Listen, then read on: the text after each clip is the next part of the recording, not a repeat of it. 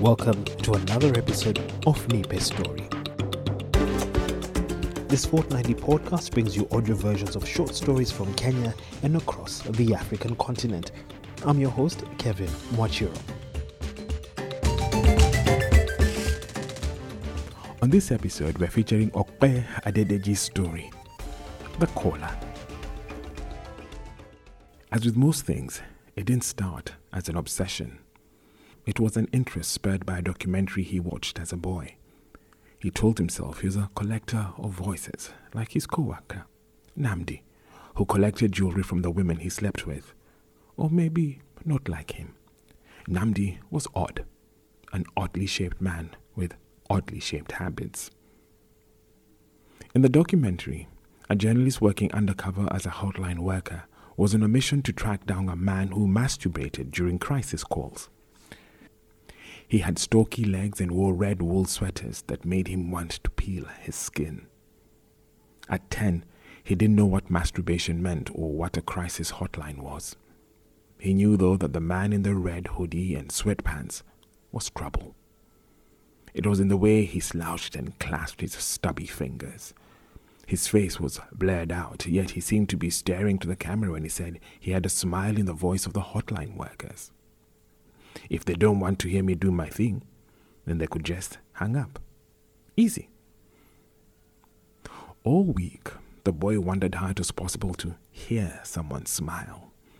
He wondered if it was a superpower only the man had. And though several years had passed since he saw the documentary, the man's words had stayed with him. He was a 30 year old man with a wife and child when he first attempted to experience it. It was a Sunday afternoon, just after he had returned from church. During the service, the priest had briefly mentioned something about an inner demon, and the documentary man's body had floated into his head and twisted something inside. It wouldn't leave, not even later that afternoon when he stepped out of the house into the heat and walked to the business center down the road. Business centers were not as popular as they had been in the noughties. His mother had owned one. It was an umbrella and a table by the road where people could pay 20 naira to make calls. She also sold recharge cards and sweets in colorful wraps. The business center on his street was different. It was a small kiosk which had a photocopy machine and a computer that people could pay to use. He purchased the SIM pack from a pimple faced teenager. Her front tooth was stained with stew. He imagined she had just eaten amala, abula, shaki, and it was the shaki that left the stain as she tried to tear into it. He asked her how school was, and when she said, fine, he told her to keep the change. She smiled and said, Thank you, uncle. As he walked back, he wondered which room the house was suitable for a private call. He didn't want his wife, Mary Magdalene, to know about this. The new adventure he was beginning. She probably wouldn't. If she did, all he had to do was think up a lie. Mary didn't care about much. Her indifference was in her lack of jewelry and the way she dressed, tying a wrapper or walking about naked when indoors, wearing oversized jackets and long Caribbean skirts to the school where she worked as a secretary to the head teacher. It was in what she called him, Baba Tito, when his oldest colleagues had wives who called them darling, with extra effort on the R. She showed little affection, a kiss here, a hug there. Even the sex was mechanic. If anything, she cared about keeping her family well fed. She busied herself with cooking several meals, stocking them in ice cream bowls in the freezer in a bid to outdo an invisible competition. She pounded yam on Friday evenings, turned gari on Saturday evenings, made ikokore early on Monday mornings, making sure the lamps of water yam was extra small the way he liked it. The power was out when he got home, so the house was dark except for the light from a window in the kitchen. Mary stood behind the sink, washing something, most likely rice. On her weekly menu, jollof rice and plantain was a post church meal, followed by dessert wara, made with soybeans soaked the night before. He walked as fast as possible into his room and closed the door quietly. After putting the new SIM in the empty slot of his dual SIM phone, he realized he couldn't do it. Perhaps it was the smell of plantains wafting from the kitchen, or that he didn't know how to spring up sex with a stranger. it was partly Mary's fault. During sex, he was quiet and she was quiet. Once he called her baby, and she told him never to do that again. What if the baby thinks you're calling her? He understood that the entire arrangement on the phone conversation was built around words, that he had to be vocal. But how? He dropped the phone on the bed and walked out to the dining room where Tito, his five year old daughter with two thick lips and full natural hair like her mother, played Tinko with an invisible companion. He pinched her cheeks and joined her in the game. The next real time was a few weeks later he was on his way home from work on a Friday evening when he decided he was confident enough to try again. He pricked Pretty because she knew she always sounded like she was experiencing pleasure. It wasn't just her voice, though, it was her look. The pixie cut, the tattoo just below her neckline, the cleavage, the part of her lips. It was the name, Pretty. Everyone at work called her Pretty because her handle on Twitter was Pretty Lola 298. Her actual name was Lola, and during appraisal week, she was nothing but Miss Lola, HR and co founder. He dialed from the toilet.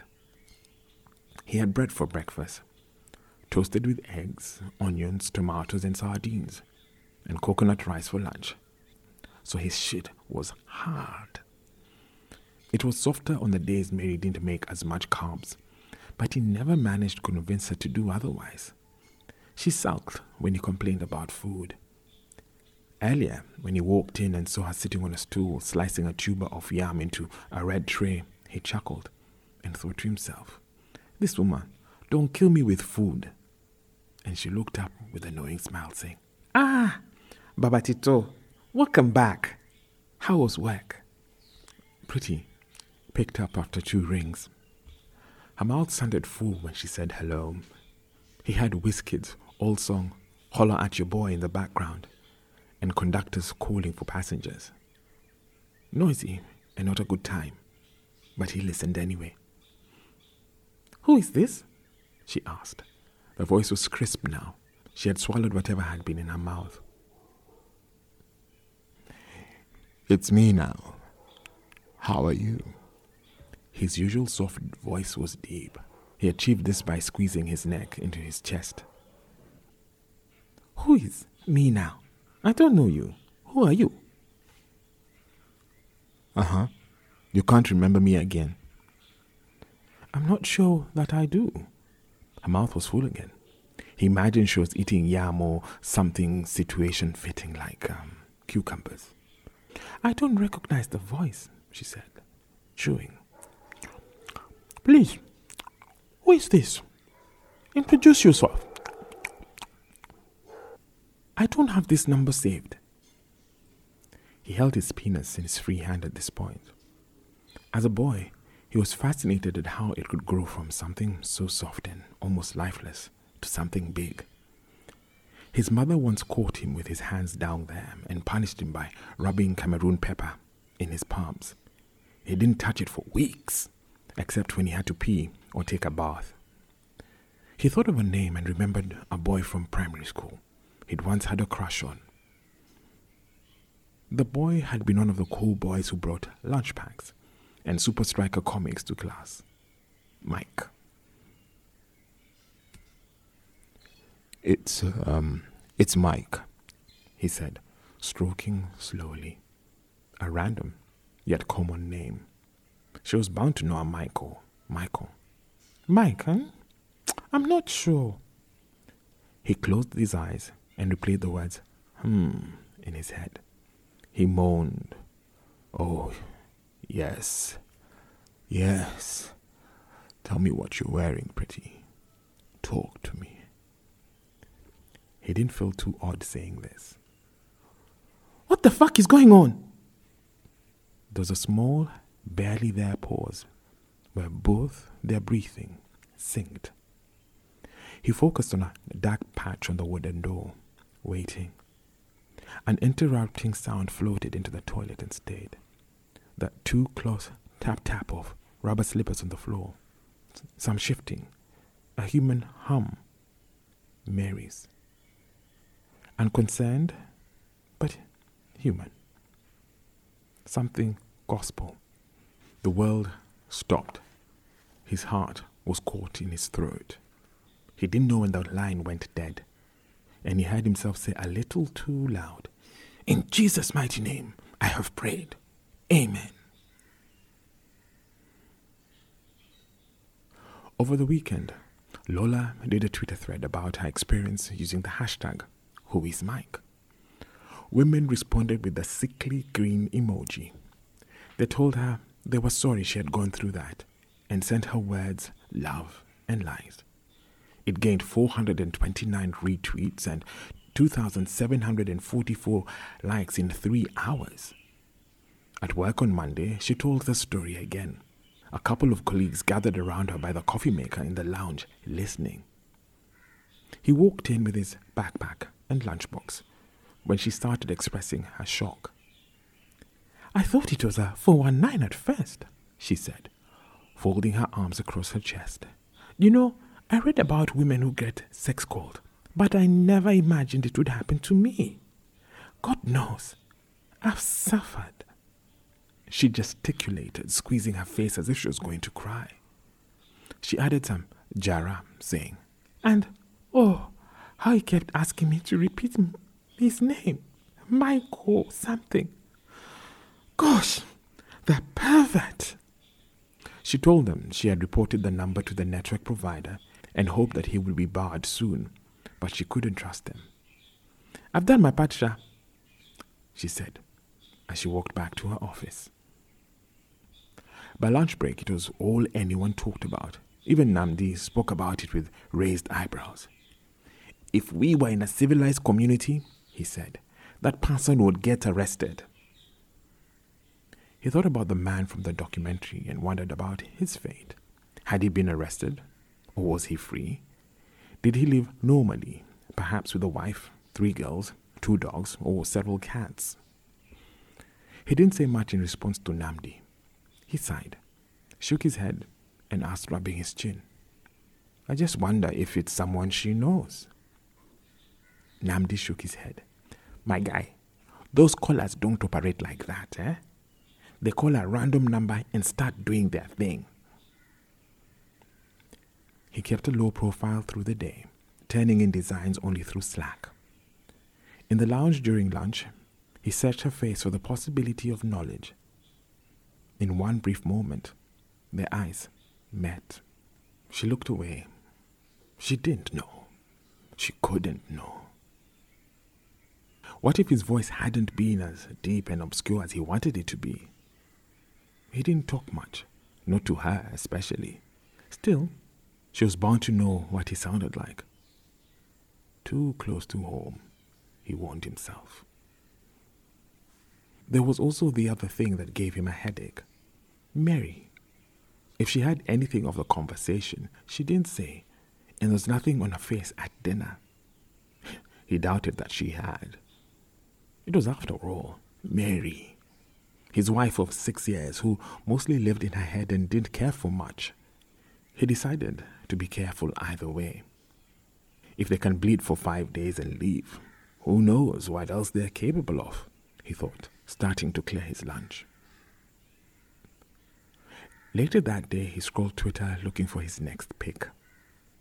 After a few hours of switching between mindless and thorough searching, he settled on Santa Clara 2008. Bio read Feminist, Nazi, Single communications manager, believes in unicorns. The feminist bit scared him because feminists scared him, especially the young ones who wrote threads about not cooking for their husbands and organized protests against abusive pastors.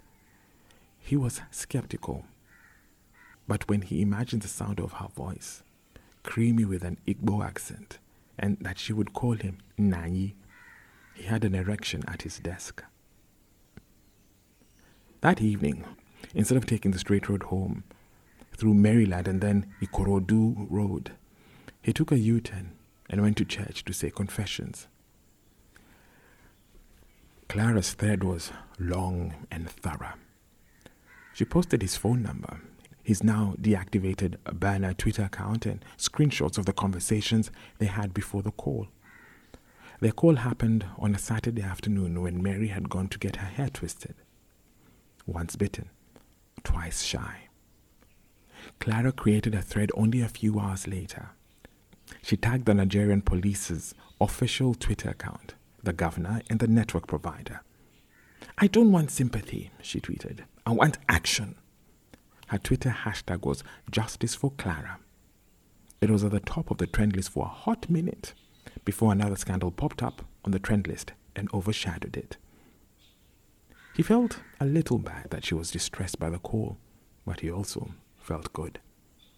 He'd done it all through the call, and she didn't realize what was happening until the last minute when he moaned her name and asked her to call his name. The fake one. Emeka. He came, sticky and disgusting on his hand. After the call, he washed up, got dressed in a blue kaftan, and took Tito out to a new ice cream place. They had ice cream dates every other Saturday, something Mary complained about. They had managed to compromise on it, as long as they were out long enough for Tito's sugar high to wear off, and Tito had to take Agbo once a month. He had his regular vanilla in a cup. Tito, who usually had chocolate, said she wanted something different. Daddy, I'm feeling a little adventure. Adventurous, he corrected her, laughing. She laughed too, showing a slightly chipped front tooth, half consumed by the difference between adventure and adventurous. She had strawberry flavored ice cream with Oreo toppings in a cone. They spent the afternoon sitting on high top chairs, laughing at a Mickey Mouse mascot that danced outside the ice cream shop.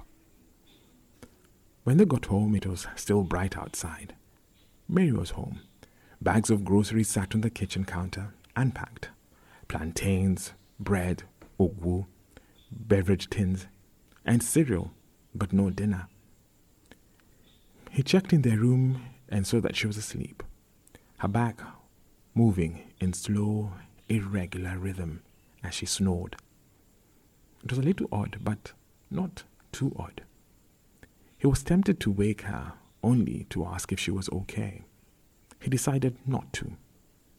He was a good husband, and if she needed the night off, she would get it. He whipped up noodles for Tito, and she complained with folded lips that it was too spicy and left it half eaten. After she went to bed, he decided to call a random number. He got comfortable in the parlor, naked, feet on the table, body on the cool leather sofa.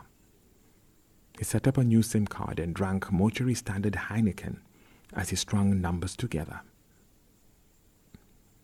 Dialing random numbers was hard. He had to keep trying until he was able to get through to a woman who sounded young. He was still trying when he heard the sound of pots and pans moving in the kitchen. He went to check it out. Mary stood at the edge of the sink, a wrapper tied loosely around her neck, cutting ogwu. Her head was bent into the sink, concentrating on the leaves as if her life depended on them. Baba Tito, she said, when did you come back? You should have woken me now. It's all right. We ate Indomie.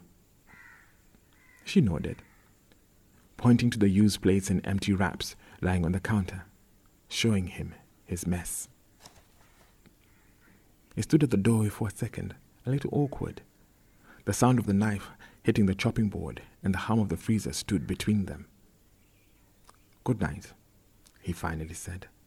Okay, I'll join you soon, she said without turning to face him.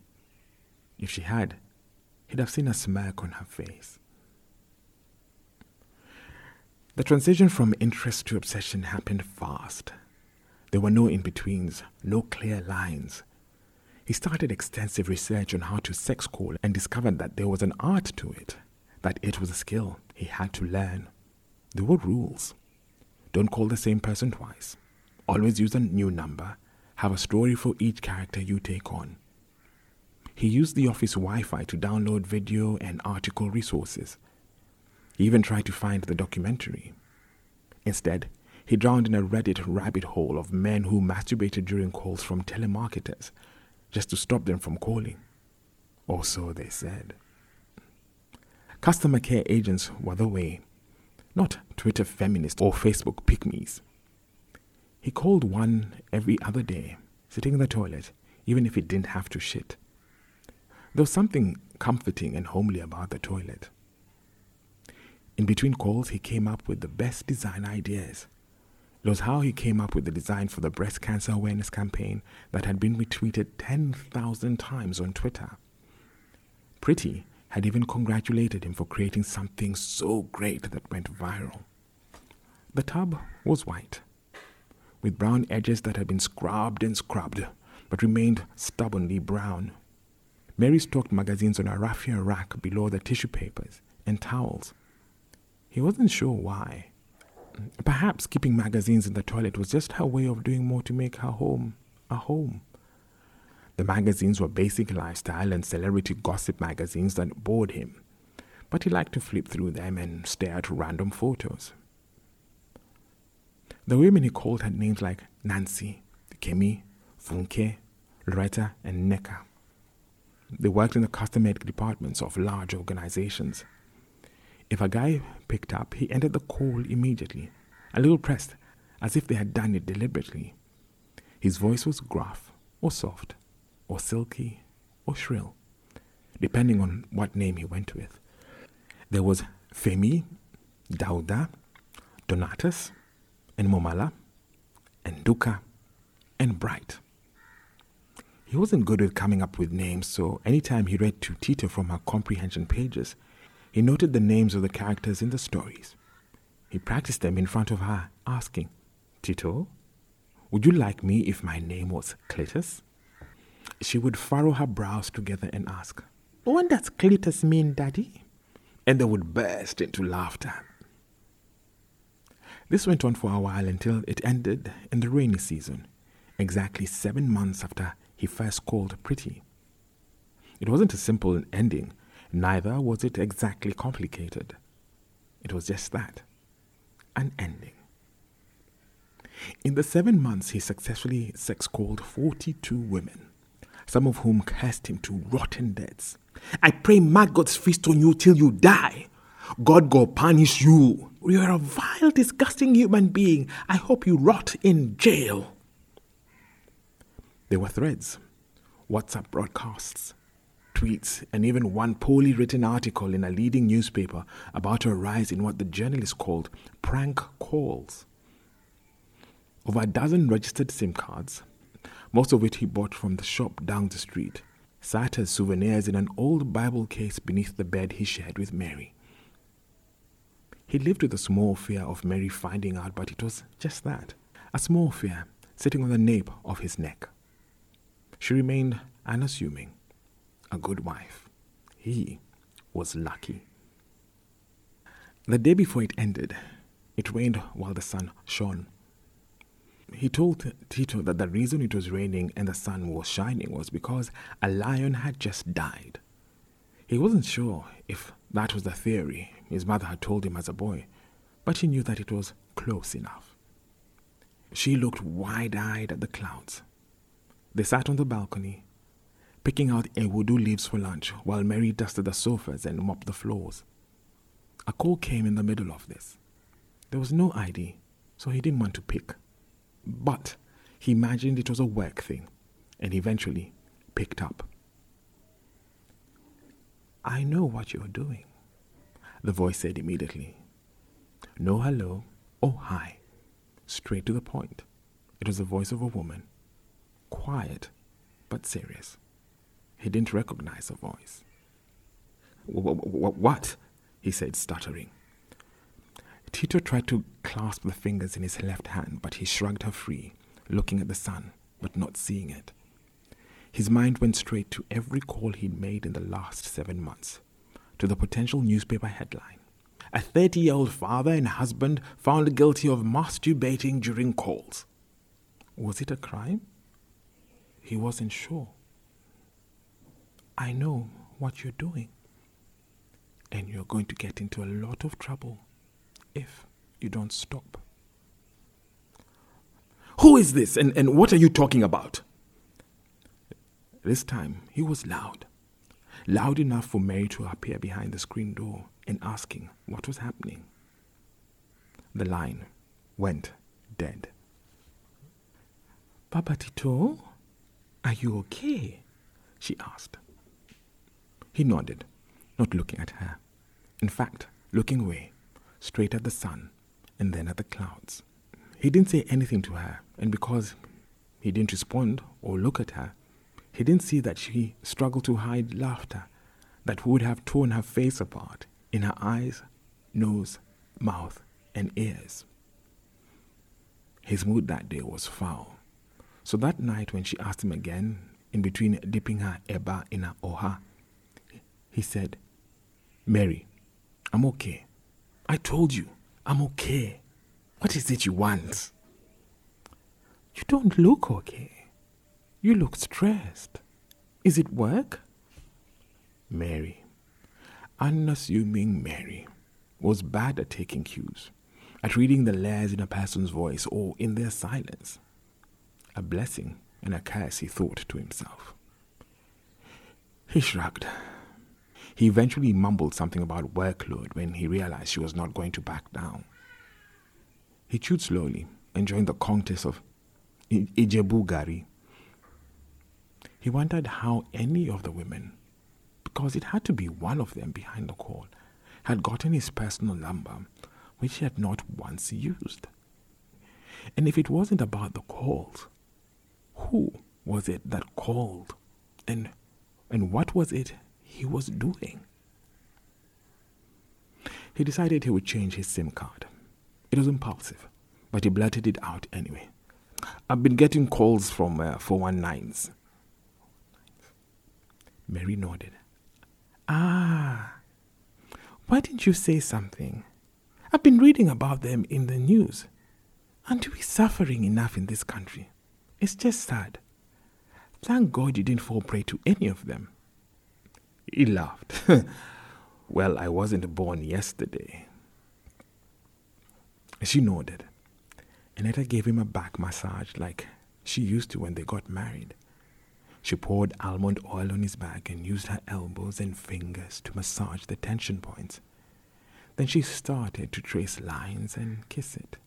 He was shocked. For a split moment, in the darkness of their room, he imagined it was pretty, sitting on him and sighed. They made love for the first time in over seven months, and he was so caught in it the pleasure, the potential of actually enjoying sex with his wife that he didn't notice, didn't hear when she mumbled, Oh, Mike. The next afternoon, after church, he went to the business center down the street to get a SIM replacement. The pimple faced girl laughed at his declaration that she wouldn't be making money off his SIM purchases anymore. She said, Uncle, you're always buying SIM cards. If I didn't know Auntie Mary and your baby Tito, I would have called you a Yahoo Yahoo. He faked a laugh and told her to keep the change. He didn't realize he was walking fast, almost running to his building until he got in, slammed the door, and started gasping. Baba Tito, are you okay? Mary called out from the parlor where she was watching a Mexican telenovela. Yes, yes, he called out from the kitchen, grabbing a bottle of water from the fridge. He went into their room and laid on the bed. What if the business center babe knew? What if she was the one who called him and asking him to stop? Would she blackmail him? Were her words a subtle threat? He rubbed his temples. There was a little drumming in his head the beginning of a headache. At Mass, he made a promise to God to stop. He asked for forgiveness, quoting all the right scripture, for all have sinned and come short of the glory of God. Afterwards, he took communion and felt new. The feeling of newness was short lived. He couldn't find it on his bed at home. He brought out his phone and set up his new SIM. Then he went on his real Twitter account and saw a message. Hi, from a woman. Lazy Martha underscore, who he had spoken to at the timeline a few times. He decided to respond. They talked about nothing serious, a little flirting here and there. He had no plans of sex calling her because it was his actual Twitter account, with the bio graphic designer, husband to one lucky woman, father to one naughty girl. Everything he tweeted from that account was on brand, even though he rarely tweeted. It was career opportunities, design tips, cat videos, and Odunlade memes. He searched for the Twitter exchange, blushed at one where she called him handsome, and laughed at a comic skit he'd shared with her a few weeks ago. He liked her. Part of the appeal was that she was anon on Twitter, with a little less than a hundred followers.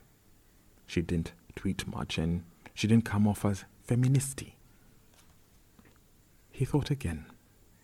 If I'm quitting this thing, why not have one last one? He asked one number, sure that he wouldn't get it. When his phone vibrated with a response, he was partly shocked that it was her phone number. He convinced himself that this was going to be different. This time, his name was Alade, a name that he felt comfortable in, a name close to his actual name. He waited till evening to call, when he was sure Mary was consumed with kitchen work. When he called her from the toilet that evening, he asked her what she was wearing. Nothing. What she was doing? Cooking. What kind of hair she had on? Braids. He seemed eager to get over with, and that he did. He came in no time. We should do this again, she said. He found that strange and thought her voice was slightly familiar. Had he called her before? Was she a psycho? He'd have to get a new one from some other shop and stop. For real, this time. When he got to the dining table, there was no food, which was odd. Mary usually had set the table for 8 p.m., and it was almost 9 p.m. Tito was drawing and coloring a church and priest in a coloring book. He pinched her cheeks and went to check in on Mary in the kitchen. Food will soon be ready. Five minutes. You just wait, okay? she said, looking up at him. Yes, ma, he said from the doorway. He returned to the dining room to help Tito with her coloring. They were coloring the church gate black when he realized something that might otherwise be coincidental. Mary had been cooking rice almost naked except for the wrapper on her waist. She had been cooking, naked, half naked, in the kitchen, with waist length braids he looked up, his lips slightly parted, his face twisted, l- like the woman from the call. Just then, Mary walked in holding the ceramic bowl she used to serve rice. She had a weird look on her face. Hello, Alade, she said, smiling. Not Babatito, Alade, a name that was close to his but not his. It's me, Martha. He remained silent. They are games meant for two people that one person can confidently play. This game, only two people can play it me and you.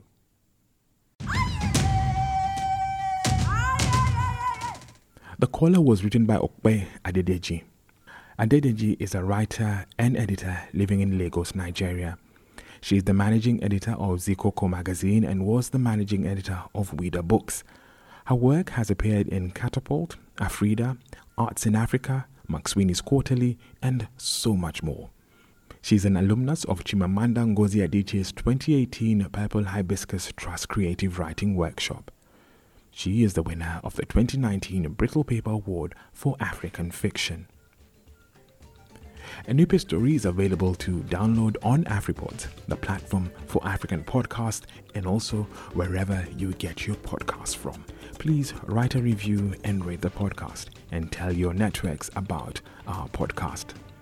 You can follow us here on SoundCloud. On Facebook, we are Nipe Story. On Twitter, our handle is Nipe underscore story. Nipe Story is a finger piano production.